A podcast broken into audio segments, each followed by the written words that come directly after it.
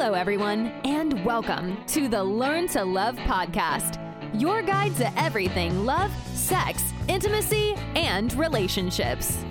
Each week, your host, Zach Beach, interviews new experts on love, including couples therapists, relationship coaches, sex educators, and best selling authors.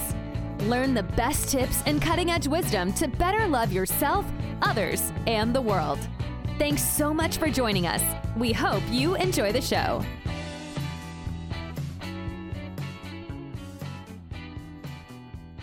Welcome to the Learn to Love podcast, everyone. I am your host, Zach Beach, and I'm here with the incredible spiritual coach, yoga therapist, and author, Jennie Lee. Hello, Jennie, and welcome to the show. Hey, Zach. Nice to be with you again.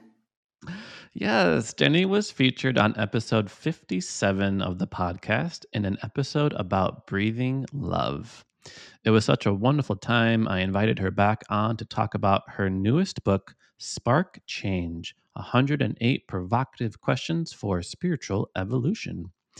And for those that don't know, Jennie Lee is a certified yoga therapist and spiritual coach who has counseled through the framework of yoga philosophy and spiritual psychology for over 20 years. She is passionate about helping people access soul wisdom and purpose. Jennie Lee is a multi award winning author of three books, including True Yoga, Breathing Love, and the topic for today's show, Spark Change, which won the prestigious Nautilus Book Award. How are you today, Jennie? I'm doing great, Zach. Yeah, it's kind of a rainy day here in Hawaii, but that's a nice oh. change from constant sunshine. well, it's keeping things green, tropical paradise over there. So thank you so much for coming on. And I have to say, this is one of the easier interviews to prep for because I have a list of 108 questions right here. exactly. I made it easy for you. didn't have to didn't have to come up with my own. So I don't think we have time to go through all all through 108. And before I ask you your own questions, just tell our listeners, walk them through the book a little bit. It's basically 108 questions with some lovely insight and wisdom. And how does one work with the questions that you do pose in the book Spark Change? Yeah, so this book um, really came out of my counseling practice. Um, so much of what I do with folks is really get them to tap into their own inner wisdom. Hmm. And mm. we do that through this practice of self reflection, swadhyaya in yogic terms. Mm-hmm. We're, we're, constantly asking ourselves questions. We're constantly having dialogues in our own heads, whether we know it or not.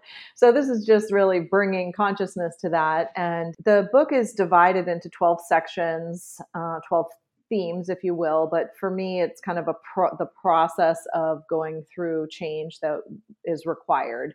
So um, each section has nine questions that deepen the the kind of reflection or discovery around that topic. So whether the mm-hmm. topic is um, on purpose or on love or on willingness or on our beliefs it gives people the opportunity to you know consider a question i give some insight as to ways to work with that question some sort of follow-up things to think about and then it's um it's on them to kind of take it from there and journal or ponder and see where the material takes them. But it's mm. uh, the practice of self reflection is, to me, it's so essential. Meditation and self reflection, two sides of a coin that are essential for our spiritual growth.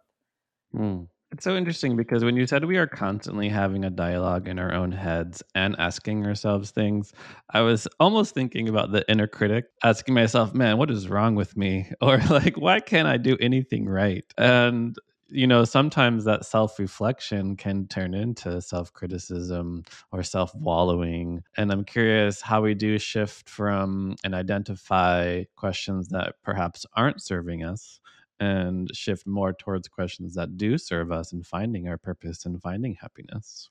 I think that's such a great example, Zach. And I think if people pay attention to that inner dialogue, they will often notice the very same thing. Um, my experience with people is that they are so hard on themselves, usually harder on themselves than on anybody else. And so these questions, like the ones you just mentioned, that pop in, like, oh, why, why'd you do that? Or why can't you do this right? Or whatever. Um, they often arise, and we do have to watch for that um, critical voice that will really put a stop to the positive self reflection. It's important to be compassionate with ourselves as we're going through the practice of introspection, to be mm-hmm. compassionate with the places where we might not be living into our fullest potential yet. Uh, we're all mm-hmm. works in progress. So mm-hmm. catching that inner voice is for sure the first step. So just becoming aware of it, like you said, as as I was saying that, you were going, "Oh, what's going on in my head?" And catching those, catching those little monster questions that are negative, and and doing a reframe, like you said. Um, I saw a post on social media recently, which was great. Uh, it said, "What is right with you?" And that's such a great mm-hmm. reframe of what's wrong with you you know where we go mm. what's wrong with you why'd you do that well what's right with you today and just giving yourself that positive affirmation um, or at least just some empathy some some kindness is a great mm-hmm, place mm-hmm. to start mm. i love that just like a personal anecdote i'm living in a new place right now and as you know, it takes a while to move into somewhere. So there's boxes everywhere and things are really disorganized. And it's really easy to just look around and focus on what is wrong. And I have been really trying to do the actually, I have a roof over my head. There is fresh, clean, drinkable water coming out of my tap. I have this shelter and thinking about how this very right thing that I have food, shelter, safety, warmth supersedes the wrong things that are so easy to focus on. That's great. That's a great example. And I love your emphasis on compassion and being compassionate with those inner responses rather than adding an extra layer of criticism and judgment. And compassion, you know, involves that being with suffering. And this is something I've been really exploring a lot in my own work. And I feel like we're doing very similar things in the world. And I'm happy to continue our conversation from before because you write in your own book, in your introduction, something that really stuck with me, which is evolution and the willingness to grow mentally, emotionally, and spiritually comes either as a result of dramatic pain and suffering or through the blessing of love. And love and suffering has been a big theme I've been thinking about. And I'm curious where this came from in your life. What are some examples that you have found of how either pain or suffering or love have resulted in extraordinary transformations.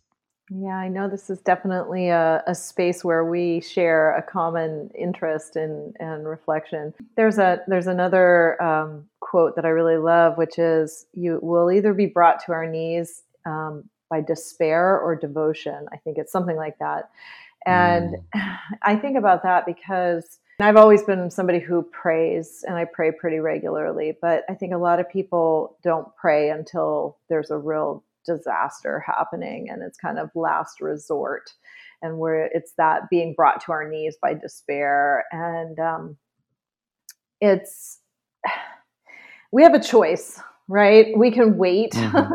for those really horrible things to happen and they do happen in every human life. There's loss there's um, there's suffering, there's disappointment, hardship, etc., in all different forms. Um, I've had a tremendous amount of loss in my own life. I've lost many people that I love, and each one of those losses was different, but it gave me the opportunity to decide to make a really clear choice about how to go forward from that point. Like, was I going to close mm. my heart down and not take chances on love anymore?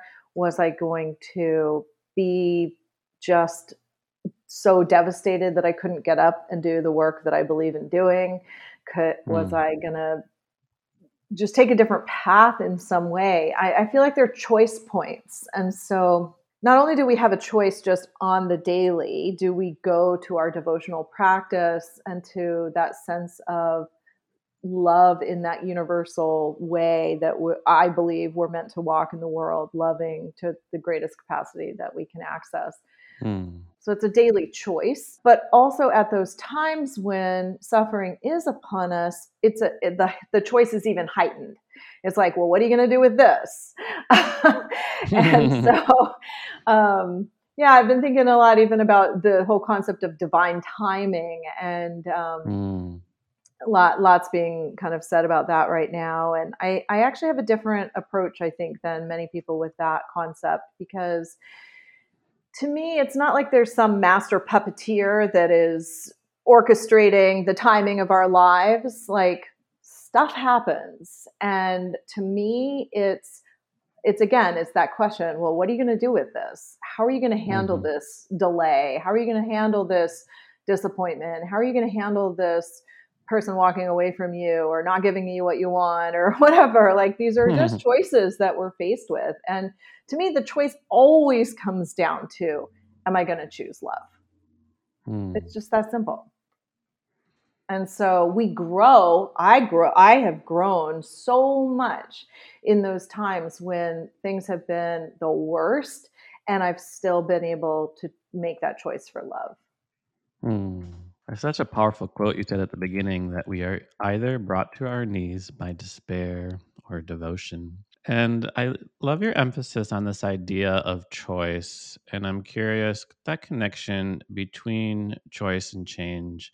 And again, just as you mentioned, how suffering can be a huge catalyst for big changes in our lives, I'm thinking about the ways that we do resist change and the reasons that we don't change.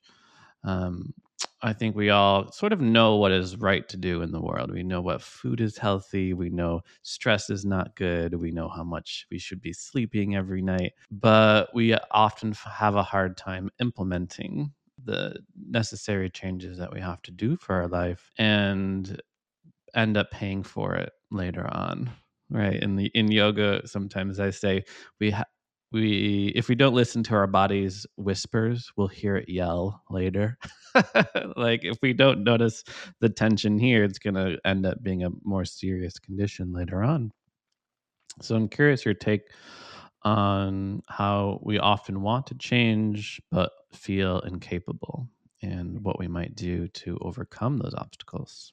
Yeah, changes, you know, people, why don't we change? Because change is hard, period. End of story. Change is hard. It really is. It requires intentionality, it requires some self discipline.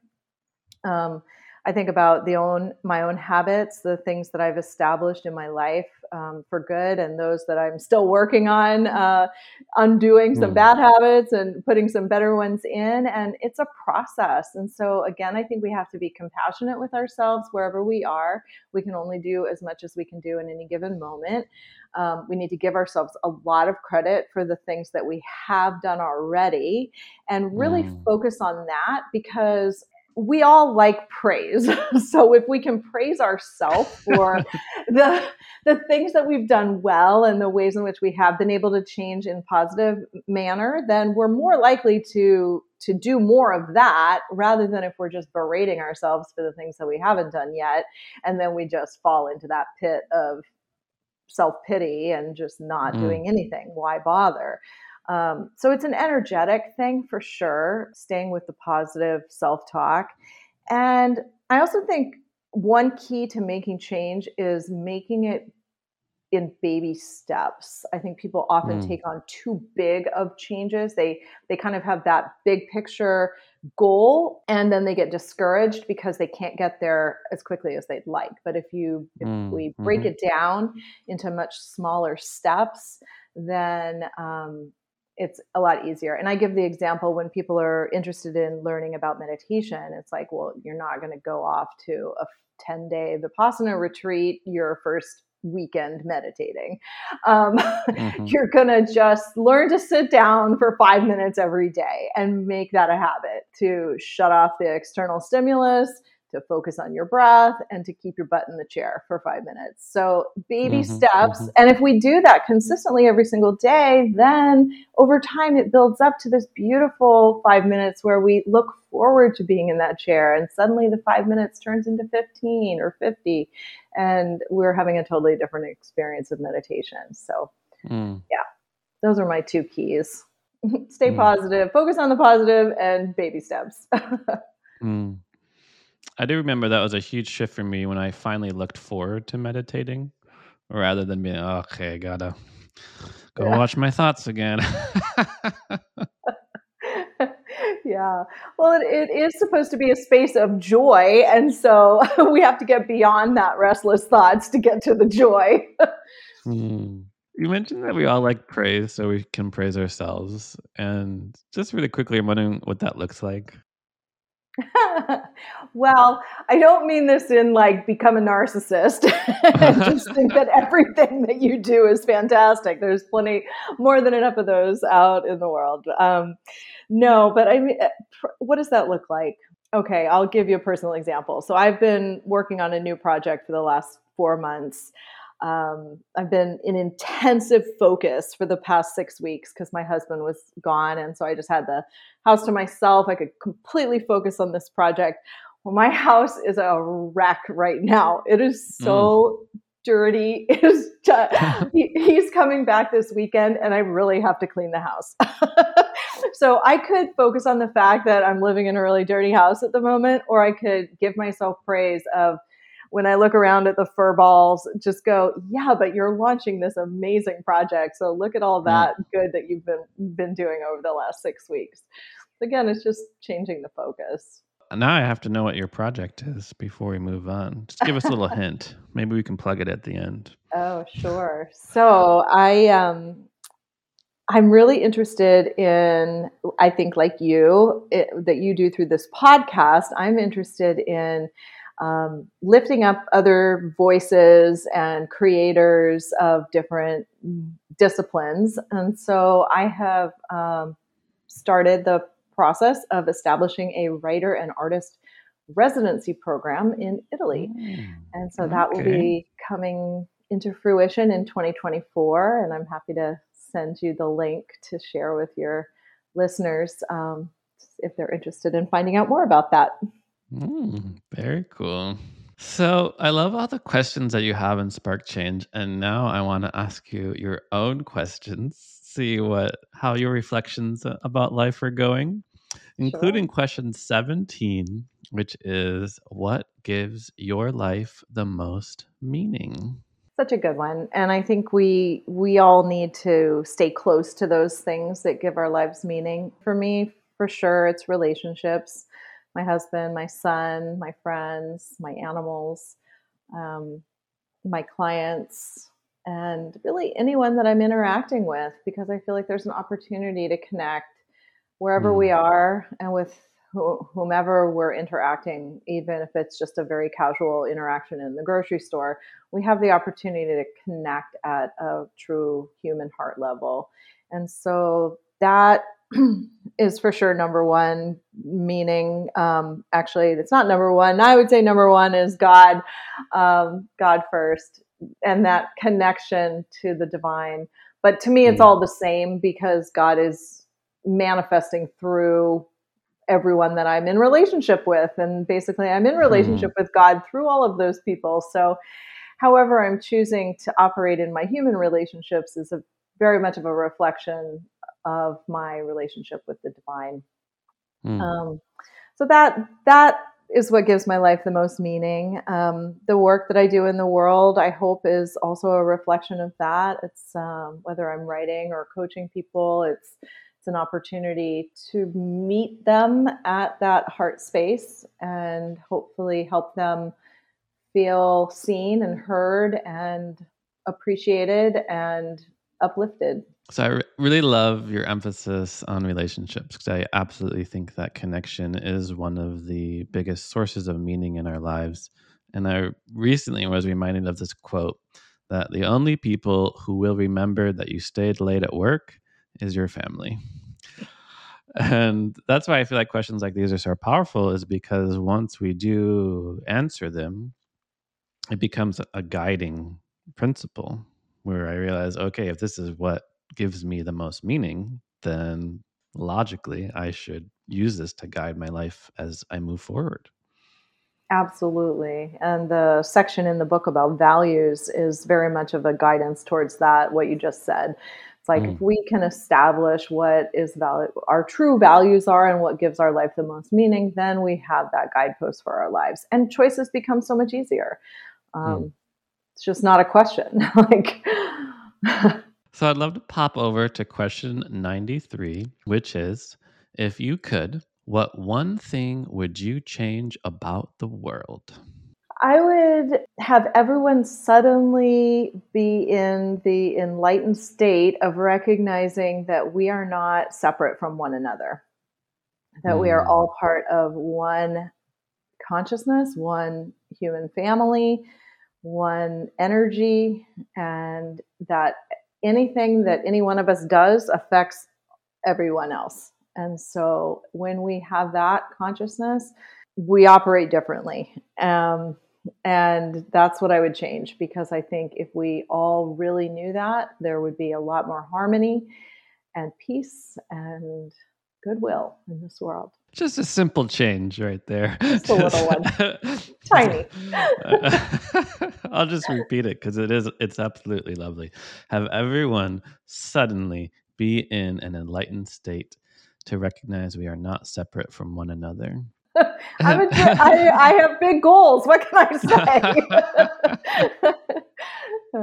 You know, it's just it's a really silly example, but I was also thinking about like how would our behavior change if we recognize our connection with everyone? Because I was just driving behind this car the other day, and it was a very large truck that was then raised even higher on its wheels, and it clearly had some attachment on the tailpipe that you know acts as like like a speaker like a, a widening of the sound and a loudening of the sound and then revs the engine and then black smoke pours out of it. And i was like man what would it t- like what's going on in this person's world that they you know they're clearly affecting everyone around me through the pollution through the sound you know driving by people's homes through the visibility and even just pedestrians are much more likely to die when they get hit by a car like this. And I was like, I think it's just connection. I think it's just realizing that we exist in a web of relationships and anything that we do affects other people and having that consciousness that we are part of one single reality will then make our actions more compassionate and concerning of others. Yeah, absolutely. But there is a tremendous amount of disconnection from that truth in the world. and, and, so we get examples like the one that you just gave, and we don't have to look far to see plenty more examples of mm. extremely self referential behavior. And mm. I can't mm. even tell you, it's a, a, kind of a phenomenon now that I watch when I'm going into a store and someone's entering right before me. You know, it used to be very customary when I was younger that you hold the door for the person coming in behind you doesn't matter if it's a woman, a man, and an animal. I don't know. Um, you know, it's just human courtesy. You hold the door for mm-hmm. the person coming in behind you. And I have found recently that more often than not, I can be right behind somebody and they will walk in and let the door just fall. Mm. And it's sad to me that that's becoming the norm. Um, I try really hard to be courteous and to hold the door for the person behind me. um, it's these simple actions that I think we can lose sight of their importance and how they mm. hold the fabric of our society together or not. Mm-hmm. Absolutely. I think that's a lovely segue to talking about that love and connection that we can experience with others you have 12 chapters split into nine questions, and one chapter is on love. So, number of questions to kind of think about. And question 90 is this In what form do I most want to know love? And rather than say answer the question, I am curious um, how are you using this term form? And what are some examples of forms that we can know love in? Yeah, I sort of answered that a little bit when I was talking about what is meaningful to me. Um, because to me, there is one energy of love. Now, you can call that, you can just call it love, you can call it spirit, God, whatever, the divine. Um, but to me, there's one universal love. And that love comes into human form through all of us. So I might experience the form of love through my husband. Somebody else might not be married, and so they're not experiencing it through spousal love but they might mm-hmm. experience it through their animal or through their connection to nature or to a friend. Mm. Um, so there's, we have the love of friends, teachers, parents, siblings, spouses, lovers, animals, all manner of ways. And so, to the question of how do you most want to experience love, I think we all have ways in which we're blessed with love, and then ways in which maybe we feel a bit lacking. And so, to me, that question is how can I approach the divine in a way that opens my heart to feeling that divine love in the form that maybe is missing in the human way. So, to make that more clear, um, I don't have siblings. I'm an only child. So, and I haven't really had a lot of mentors in my life. So, one thing that I feel uh, I would like to experience the love of a guide, like a guiding mentor type essence. Um, mm-hmm. that has my back and is, you know, working for my good and giving me clear direction. And so when I approach God, often it's with the desire to feel love in the form of guide. Mm. And what's beautiful what i what i can tell you happens is that when we get really clear about that and we ask specifically to feel the universal love through that particular form it manifests that way. So my relationship with the divine is very much now as sort of guide student. So I'm mm. I'm constantly in dialogue with the divine as my guide. Does that make sense? Does that answer the question? it does. Obviously, leads to more questions. So I'll repeat a few things. You mentioned how can I approach the divine in a way that opens my heart to feeling that divine love in the form that is maybe missing. And I wouldn't mind hearing more about your spiritual, I might say beliefs, um, or you might maybe truths might be a word that you resonate more with. Because just recently I was thinking about this quote from the Bible that's been attributed to Jesus. And I'm probably going to butcher it, but it's something along the lines of whenever two or more are gathered in my name, I am here, or I am there, or I am present, or something along those lines. And I recently kind of interpreted this statement to mean whenever two human beings are together, expressing their any sort of love, kindness, compassion, forgiveness, that is the presence of the divine. That is how we express the divine through us, through in our human form, taking care of each other, loving each other. And I know that you teach yoga, and I am curious, and meditation too. And I am curious is there any religious tradition, background, scripture? Do you identify with any sort of religious uh, institution that you like? Or where do some of these ideas come from?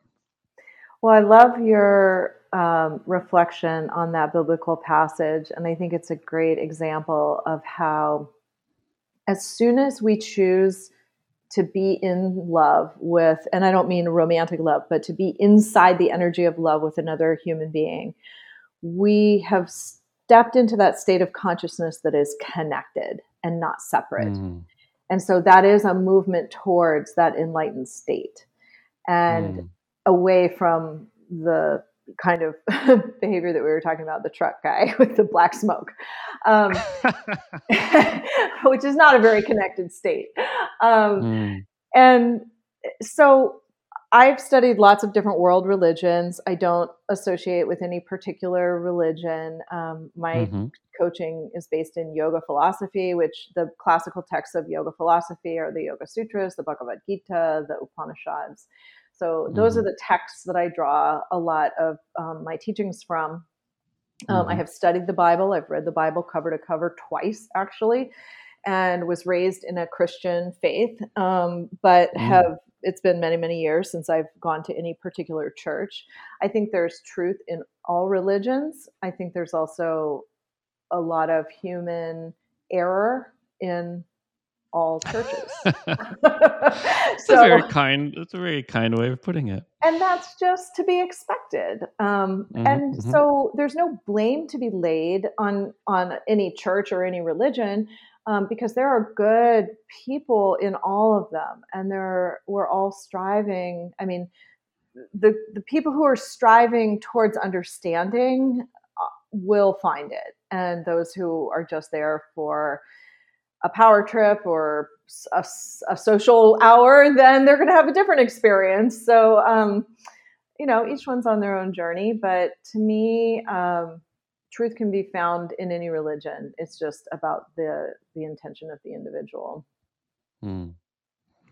Yeah, that's something I've definitely found in my work that you said towards the beginning that love and connection to me are quite synonymous even this word yoga linking together unity is also very similar.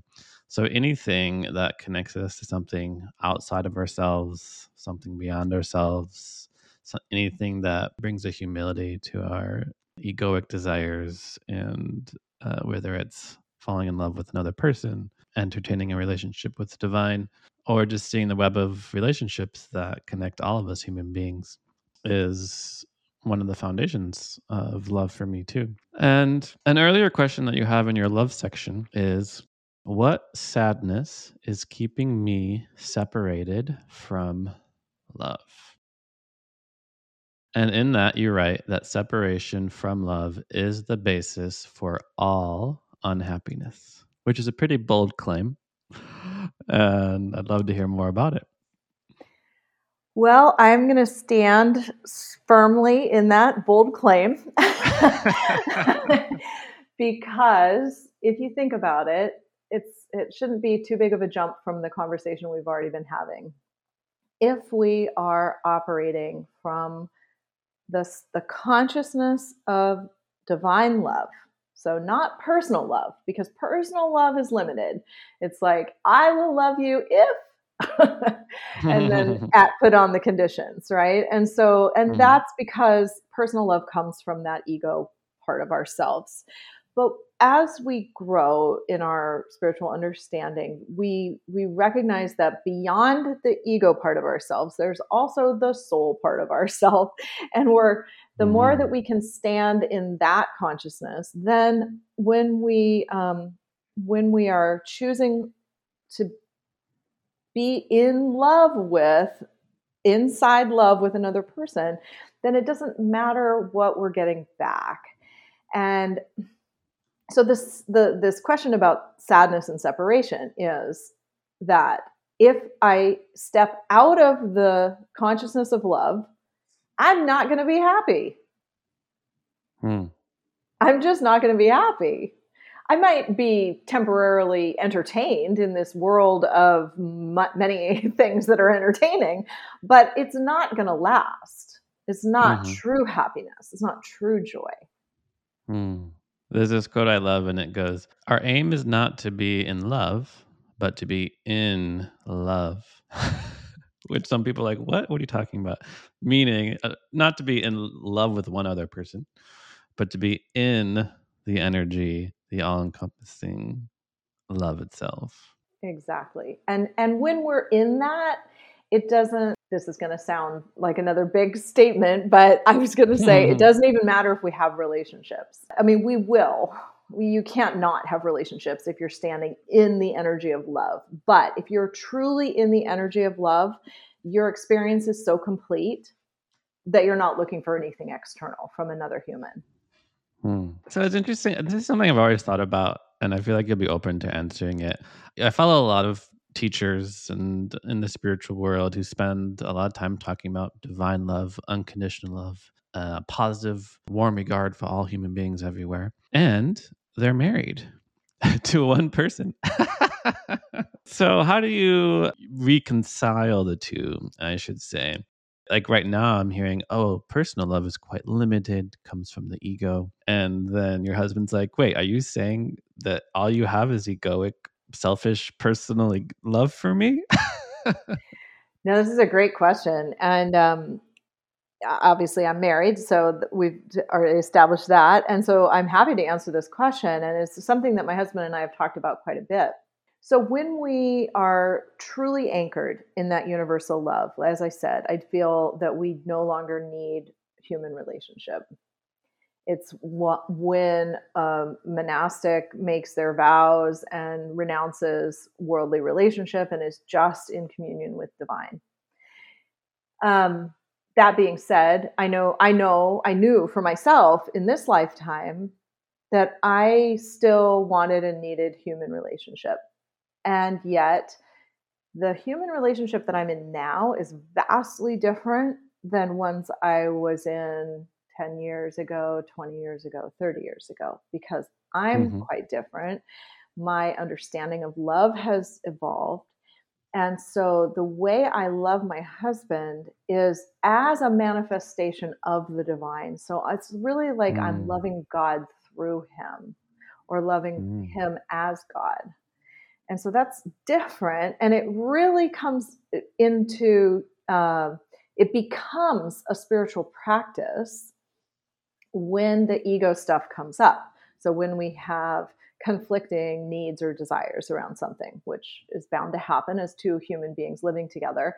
And so then, are you going to um, work towards getting your your way, or are you going to say, you know, which is the typical human strategy, or are you going to say, all right, well, he is me i am him what is the good good for one good for all? Like what really what's the highest good? How can i put my sort of self-centered desire aside and look at this as spiritual practice?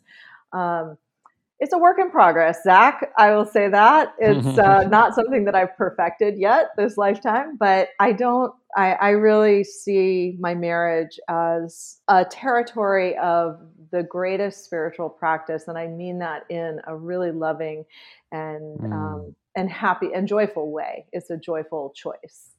Mm. Well, I'm glad that you kind of brought up the almost messiness and just challenge of loving another person and how that is fertile ground for our own growth. And I do want to hear more about those obstacles and conflicts that we do experience in relationship because I feel like most people want to have an open heart. They want to unconditionally love their partner. And then certain emotions uh, get in the way. Like, I want to love my partner, but I'm so angry at them right now because of something they said or something that they did. What about those things that we feel especially emotional reactions, get in the way of that love? So, whenever there's an emotional reaction, we are in egoic consciousness. So, the first thing is to mm. take a break from the situation. I, again, am not perfect at this. I get trapped at times moving in with emotional reaction and it never ends well.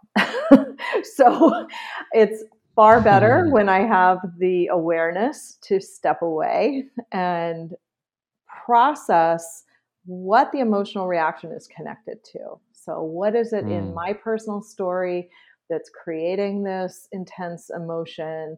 How can I be with that in my own meditative space? How can I offer whatever it is to the divine, ask for assistance?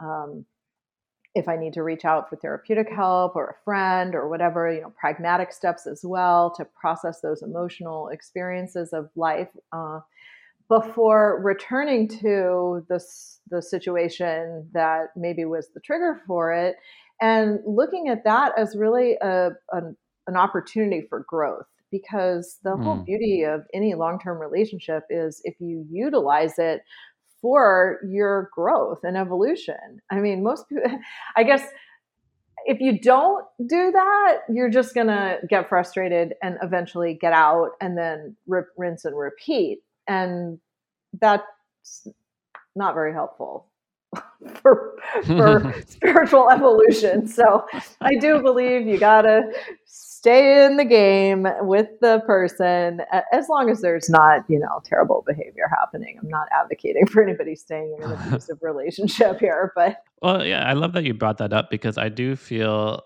that's one of the first resistances people say when I do like or talk about unconditional love um, and how w- wonderful unconditional love is. Usually, the, one of the first responses people have is like, "Okay, so you're saying if somebody hurts me, I'm just supposed to love them," and there's this sort of implication that you then become like a rug that can easily be walked walked over, and you're just accepting of everything and being okay with everything, and um, this also comes up when you say things around non-judgment for example like okay so if someone does something bad hurts me hurts my children i'm not supposed to judge them for that. And what do you say to such a response? You're definitely not supposed to be a doormat or a rug.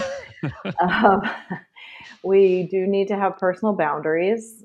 We can step away from relationships that are unhealthy and at the same time we can practice extending love to that other soul in a way that is safe for us. So it's often has to be at a distance. We don't need to remain in relationship with them if they're harmful to us physically or psychologically. Um, and yet we can be non judgmental from the standpoint that those behaviors of harm or selfishness that we see in human beings come from a place of true ignorance. And mm. so we have, I separate in my mind the, the soul and the behavior of that individual. And I can say, all right, I, I'm not willing to engage with that behavior. And I'm going to try to have compassion for that soul and recognize that they are in a state of ignorance right now. Mm. If they had a higher level of consciousness, they would not act that way. They would not act unkindly um, or harmfully to another human. Um, believe me, Zach, I've been hurt. I've had people I love be hurt, and I'm I'm in a continual practice of working on the forgiveness of those behaviors and really trying to, at the same time, um, hold the individual soul in its truest nature and mm-hmm. extend mm. compassion to that that essence all the while mm. maintaining safe distance from those people that are not healthy to be around right now yeah i'm sure you've heard that story i forgot what spiritual teacher told it but basically like you're lying in a boat and then another boat hits you and you're like who's this jerk who doesn't know how to steer a boat and you kind of get up and then you see that no one's actually driving it. It's just a unmoored boat. You know, basically that forgive them because they don't know what they do. And when you say bad behavior stems from ignorance, I think I know where you're going. But what are we ignorant? What is what is the ignorance of? It's ignorance of our true nature. It's ignorance of our divine nature and our interconnectedness. Because if mm. we recognized our interconnectedness, we would know that any harm we do to another, we're actually doing to ourselves. So, um, at a karmic level, it it is it's boomerang, and so it behooves us to be kind. As we're winding down, we only have time for about two more questions, and I want to give you a question from your inspiration section, which is what will I fill my heart up with today? Because I'm just curious if you have some examples. It could be things that fill up your heart personally, but even just with your work with clients and people, what do you find? What things in this world fill our hearts? Oh gosh. Well, I think that's really different for every individual. It's an important thing to contemplate because just like um, it's important to take in the right like you said, nutrients each day in our foods and, you know, get the right amount of sleep, etc.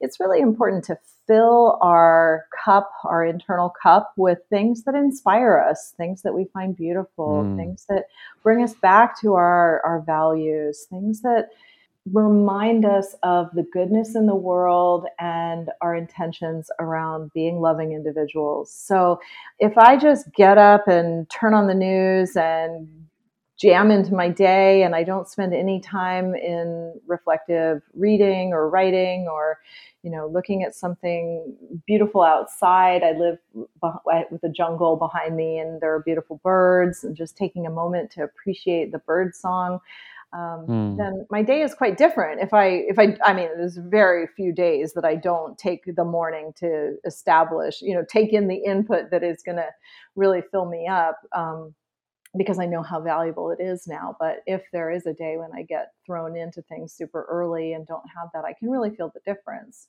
Uh, I'll usually recalibrate later in the day and make sure that I do take in some of that good uh, fuel, if you will. So mm-hmm, I think mm-hmm. for everybody, it's different what that is, but it's important. Mm. I just love your abstract examples that we can fill in with whatever is real in our life things that inspire us, things we find beautiful, and things that remind us of the goodness in the world. So you asked, you answered it before, and we'll see if things have changed because this is your return to my podcast, and I have to ask you the final question I ask all of my guests, which is what do you wish everyone knew about love? It's right there inside you, all of it. Every ounce of love you need is within you right now. And mm. so, if you open your mind and heart and consciousness to that universal flow of love, you will find it within for sure. And then it will manifest in all different ways in your life. Mm. The universal flow of love. Oh, thank you so much, Jennie Lee, author of Spark Change 108 Provocative Questions for Spiritual Evolution. For our listeners that want to learn more about you, how can they find you? Well, find me on my website, jennieleeyogatherapy.com. Um, happy to answer any questions and always available to connect. Wonderful. Thank you, Jennie, for coming back on the show. And thank you, listeners, for listening to the show. We hope you remember all of the valuable lessons that Jennie shared with us today, including you will be either brought to your knees by despair or devotion. How wonderful the world would be if everyone was suddenly in the enlightened state of recognizing we are not separate from one another as soon as we choose to be inside the energy of love with another human being, we have stepped into that consciousness that is connected. Marriage can be an incredible territory of the greatest spiritual practice. Whenever we feel emotional reactions in our relationships, we are we are in egoic consciousness, so we can step away and process what the emotional reaction is connected to.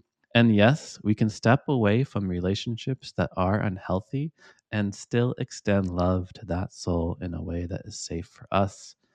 Bad behavior stems from ignorance of our true nature and interconnectedness, and we can fill our internal cup with things that inspire us, that we find beautiful, and that remind us of the goodness in the world. If you want to learn more about me, you can go to zachbeach.com and learn more about the show at theheartcenter.com. Thanks again, Jennie, for all your wonderful words. Thank you, Zach. So nice to connect with you. Thanks again for listening to the Learn to Love podcast. To learn more about the show and your host, head over to zachbeach.com or theheartcenter.com. You can also follow Zach on Facebook, Twitter, and Instagram.